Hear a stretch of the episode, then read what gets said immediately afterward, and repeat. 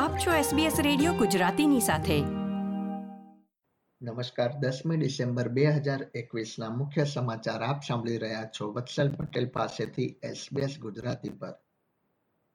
પ્રસ્તુત છે આજના મુખ્ય સમાચાર.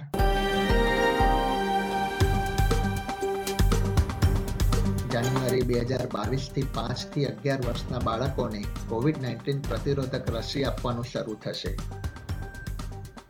ઓસ્ટ્રેલિયા, બ્રિટન તથા અમેરિકા દ્વારા બેઇજિંગ વિન્ટર ઓલિમ્પિક્સના રાજદ્વારી બહિષ્કારનો ચીને વિરોધ કર્યો અને વિક્ટોરિયામાં કોવિડ નાઇન્ટીનના બારસો છ કેસ તથા બે મૃત્યુ નોંધાયા.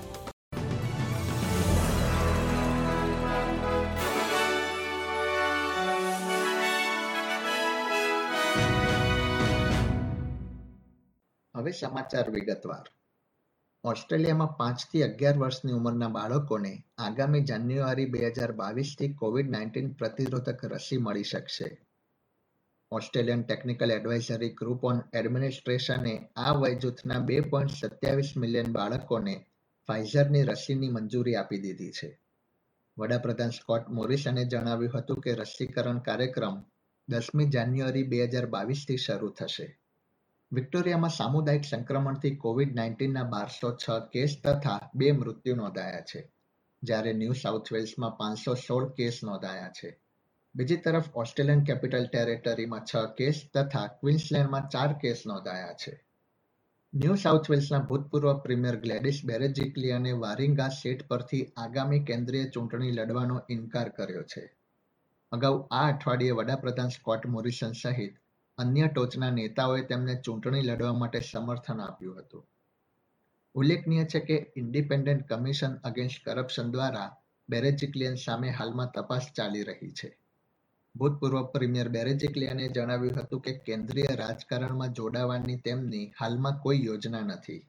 આફ્રિકાના દક્ષિણ દેશો પર વિવિધ દેશો દ્વારા લગાવવામાં આવેલા મુસાફરીના પ્રતિબંધોનો વિરોધ કર્યો છે.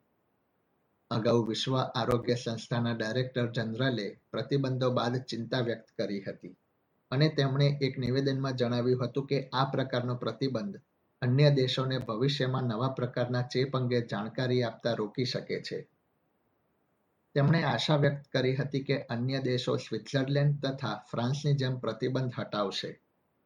બીજી તરફ પ્રમુખે જણાવ્યું હતું કે સરકારે વધુ યોગ્ય પગલાં લેવાની જરૂર છે.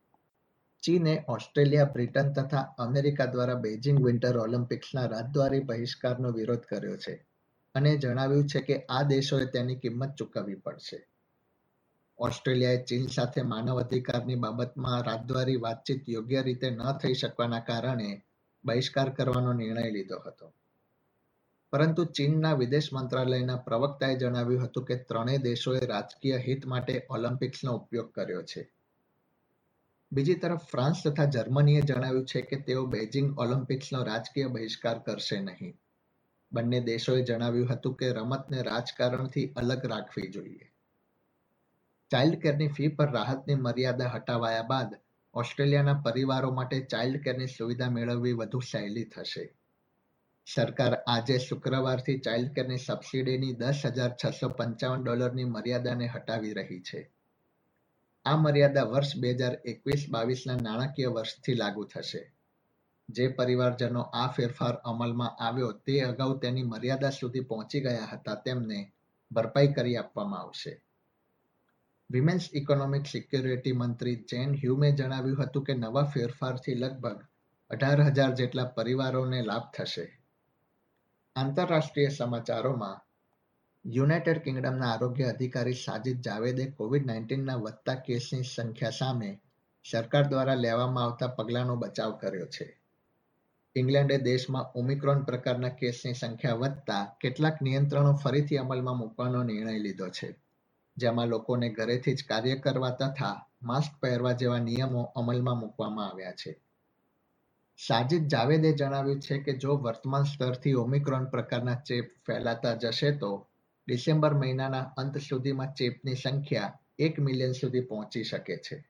બીજી તરફ, યુનાઇટેડ કિંગડમના સરકારી અધિકારીઓ દ્વારા લોકડાઉનના સમયમાં ગેરકાયદેસર રીતે પાર્ટી કરવાના આરોપ બદલ પોલીસ તપાસ થઈ શકે છે. બ્રિટનના વડાપ્રધાન બોરિસ જોન્સને આ પ્રકારની પાર્ટીઓ ન યોજાઈ હોવાનું જણાવ્યું છે. પરંતુ તેમણે આ અઠવાડિયે લોકોની માફી માંગી, વધુ તપાસના આદેશ આપ્યા હતા. જુનિયર કેબિનેટ મંત્રી માઇકલ એલિસે જણાવ્યું હતું કે ટેન ડાઉનિંગ સ્ટ્રીટ તથા શિક્ષણ વિભાગમાં વર્ષ બે હજાર વીસ દરમિયાન યોજાયેલી પાર્ટીના આરોપ બદલ વધુ તપાસના આદેશ આપી દેવામાં આવ્યા છે. આ સાથે જ આજના સમાચાર સમાપ્ત થયા. આ પ્રકારની વધુ માહિતી મેળવવા માંગો છો? અમને સાંભળી શકશો Apple podcast Google podcast Spotify કે જ્યાં પણ તમે તમારા પોડકાસ્ટ મેળવતા હોવ.